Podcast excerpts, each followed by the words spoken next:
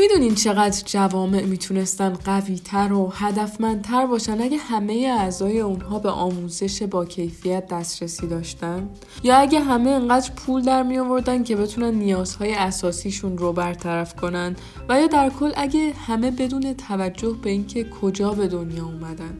تو چه شرایطی به دنیا اومدن و بزرگ شدن احساس متصل بودن به بقیه جامعه رو داشتن؟ اگه یک کشوری بتونه وضعیت آموزش اشتغال درآمد و سرمایه اجتماعی رو تو جامعهش بهتر کنه یعنی تونسته وضعیت اقتصاد اجتماعیش رو ارتقا بده. این مفهوم اقتصاد اجتماعی یا رشته مطالعاتی می‌تونیم بگیم. اهمیتش برای یک کشور حتی بیشتر از خود اقتصاد و شاخصهاش به تنهاییه. چون اصلا میاد ریشه های شکلگیری فعالیت های اقتصادی رو با توجه به فرایندهای اجتماعی و فرهنگی بررسی می‌کنه. یعنی چی؟ یعنی میاد مثلا توی سطح منطقه یا کشور یا اصلا تو سطح جهانی علائم پیشرفت یا رکود اقتصادی رو بررسی می‌کنه. ولی با توجه به شاخص هایی که خودش تعریف می‌کنه. حالا چرا اول اومدم اینو گفتم؟ برای اینکه ما تو اپیزود قبل که درباره فقر بود اومدیم در واقع بیشتر تا اینکه شاخص های فقر رو بررسی کنیم که الان آمار و ارقامش چیه. اومدیم گفتیم وضعیت اقتصاد اجتماعی این گروه چطوریه؟ و یه جورایی انگار اومدیم وضعیت یه فردی که تو فقر مطلق قرار داره رو از اولی که به دنیا میاد تا بعدن که بزرگ میشه و باید برای منابع مالیش و کلا مشکلات مهم زندگیش تصمیم بگیره بررسی کردیم.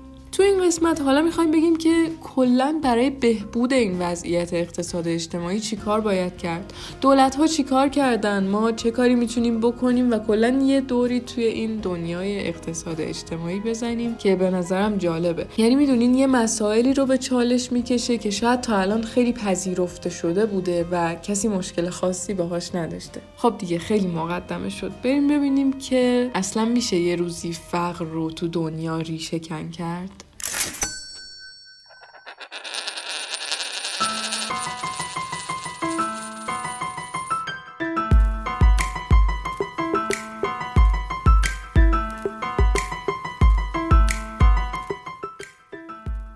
سلام من مریم سعیدی هستم و شما دارید به اپیزود ششم از فصل دوم پادکست اکوتاک گوش میدین. اکوتاک کاری از تیم آموزین مرکز آموزش کارگزاری فارابیه و هر هفته از طریق پلتفرم های پادکست منتشر میشه. ما تو فصل دو قراره درباره مفاهیم مهم اقتصادی صحبت کنیم.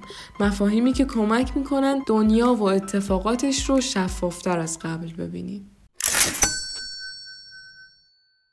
خیریه ها به معنای جایی که افراد نیازمند رو صرفا حمایت مالی می‌کنن یا یه تسهیلاتی در اختیارشون می‌ذارن شاید جز اولین راههایی باشن که برای بهبود وضعیت فقر به فکر افراد عادی و حتی گاهی دولت ها می‌رسه نظر شما درباره عملکرد خیریه ها چیه؟ به نظرتون واقعا چقدر می‌تونن توی بلند مدت به ریشه کن کردن فقر و بهتر کردن اون وضعیت اقتصاد اجتماعی که گفتیم کمک کنن؟ چون بحثمون اینجا همینه دیگه می‌خوایم خیلی ریشه ای ببینیم مشکل چیه تا بتونیم حلش کنیم.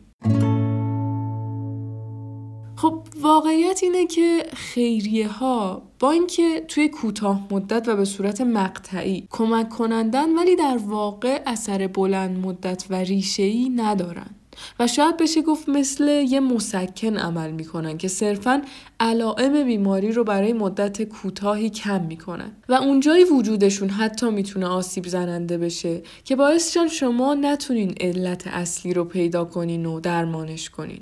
یعنی حالا تو بعد کلان اونجای این مسئله مشکل زا میشه که دولت ها به جای اینکه بیان برای زیر ساخت مثل آموزش و سلامت هزینه کنن به جاش خیریه بسازن یا صرفا کمک مالی بکنن. بعد حالا این هزینه و اینا یه بخش قضیه است. مشکل این راهکار اینه که صرفا همون دید سطحی نسبت به فقر رو که قسمت قبلم توضیح دادیم یعنی چی صرفا اون رو در نظر می‌گیره. یعنی میگن خب مشکل این افراد چیه؟ پول منابع مالیه؟ خب بیاین یه خیریه بزنیم یه اقدامی هم کردیم دیگه.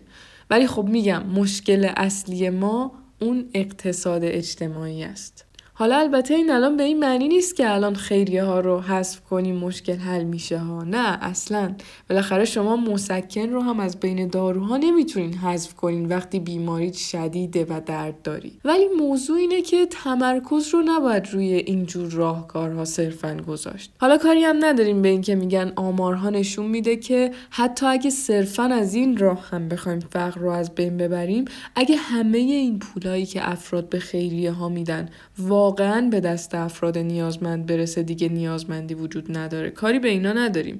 داریم میگیم اصلا نگاه ما بلند مدته. برای همینم شما تو کشورهای توسعه یافته دنیا خیلی کم این شکل خیریه و اینجور ساز و کارها رو می‌بینید. به جاش سرمایه گذاری های بزرگ روی بخش های تحقیق و توسعه تو مراکز پژوهشی می‌بینید. سرمایه گذاری توی بخش های آموزشی می‌بینید. آموزش یکی از اصلی ترین راهکارها برای مقابله بلند مدت با فقره. اشتغالزایی و قبلتر از اون توانمندسازی افراد برای داشتن شغل. جلوگیری از ازدواج افراد تو سن کم و یه مسئله مهم یعنی کمک به رشد طبقه متوسط. مسئله که تو ایران دقیقا برعکسش داره اتفاق میافته. یعنی چیزی که داریم می‌بینیم در حال حاضر روز به روز کم شدن و حذف شدن این طبقه متوسطه که یعنی شکاف طبقاتی بیشتر و سرمایه اجتماعی کمتر. اینکه حالا غیر از اون مسئله نابرابری و طبعات اقتصادیش اون باور عمومی هم روز به روز از بین میره و آدم ها نسبت به هم بیاعتمادتر میشن. حالا این بحث ما نیست اینجا. نکته اینه که این راهکارها هیچ کدوم شاید توی 4 5 سال نتیجه نده و اصلا عملی نشه چون مربوط به توسعه کشوره و روی کرده بلند مدت داره. ولی حالا اینجا می‌خوایم یه سری از راهکارهای نسبتا میان مدت تر که کشورهای دیگه برای کم کردن فقر اجرا کردن و بررسی کنیم ببینیم چی بودن چه نتایجی داشتن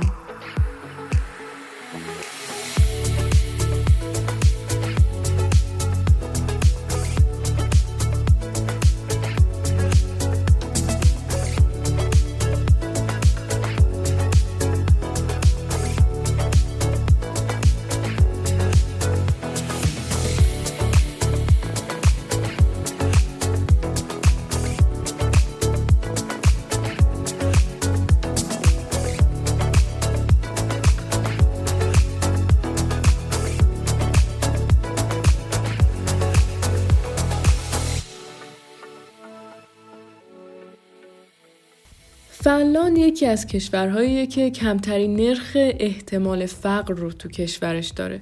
این شاخص risk of poverty هم حالا جالبه. میاد میگه که شما تو هر کشور چقدر احتمال داره که درآمدت زیر یه حدی باشه و زیر اون خط فقری که مشخص شده قرار بگیری. فنلاند یکی از کمترین نرخهای فقر رو تو دنیا داره و سیاست های اجراییش با اینکه خب شرایط کشورش کلا به خاطر جمعیت کم و اینا متفاوته اما می‌تونه نمونه خوبی باشه. یعنی در حالی که مثلا نرخ فقر کودک ها توی آمریکا 20 درصده این عدد توی فنلاند 4 درصده. علت این قضیه رو توی تغییر دادن مسیر سیاست های رفاهی این کشور می‌دونن که از سطح محلی و شهرداری ها به دولت این کشور انتقال پیدا کرده و در نتیجه این اقدام اومدن یه برنامه مراقبت روزانه عمومی برای مادرها گذاشتن و یه بودجه هم برای بچه ها تا سن 17 سالگی در نظر گرفتن که در نهایت مثلا باعث شده نرخ فقر کودک ها تو فنلاند نه تنها از آمریکا بلکه از آلمان و سوئد و استرالیا هم کمتر باشه. یا مثلا توی آمریکا تو همین دوره بایدن. یه سری اعتبارهای مالیاتی برای یه سری افراد با درآمدهای مشخصی در نظر گرفتن در راستای همین سیاستهای ضد فقر. یا توی دوره اوباما هم که یه سیستم سلامت عمومی به اسم اوباما کر داشت اجرا می‌شد که البته ترامپ اومد و یه مدت این برنامه متوقف شد ولی حالا باز داره به جریان در میاد. که در جهت همین در دسترس بودن خدمات سلامت برای همه مردم. با هر سطح درآمدی.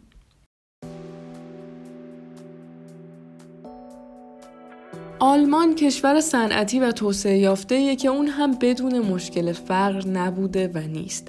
ولی خب با برنامه های مثل افزایش رفاه اجتماعی پناهنده ها و از همه مهمتر آموزش مهارت به افراد اشتغال زایی رو توی شغل هایی که به کارکنان کم مهارت تری نیاز داره تونسته زیاد کنه که خودش جز برنامه های اصلی این کشور برای کاهش فقره.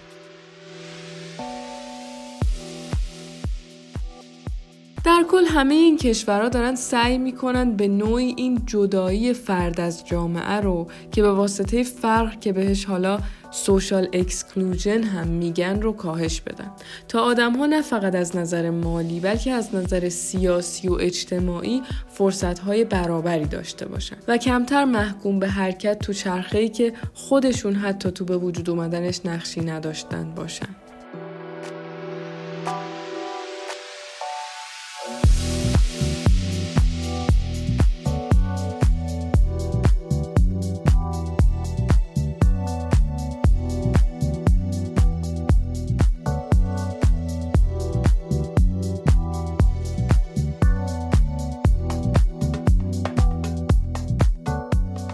قسمت قبل اومدیم روی کردهای متفاوتی که نسبت به پدیده فقر وجود داشت رو مطرح کردیم و گفتیم اون چیزی که تا الان بیشتر از همه روش تاکید شده روی کرد مالی به مسئله فقر بود. اما ما اومدیم از زاویه اقتصاد اجتماعی جنبه های کمتر دیده شده این مسئله رو بیان کردیم. تو این قسمت گفتیم حالا با توجه به همین روی کرده اقتصاد اجتماعی چه راهکارهایی برای ریشه کن کردن فقر تو بلند مدت وجود داره و کشورهای مختلف تا حالا چه اقداماتی کردن؟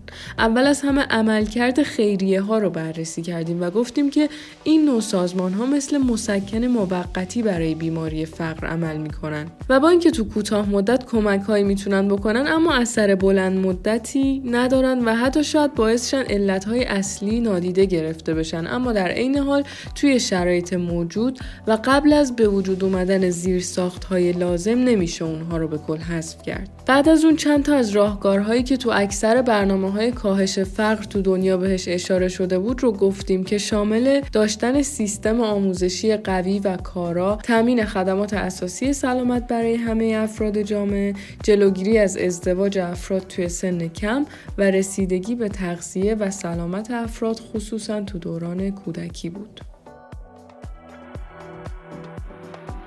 امیدوارم که از شنیدن این قسمت لذت برده باشید. نظراتتون رو برای ما تو کامنت ها بنویسید یا از طریق ایمیل اکوتاک برامون بفرستید.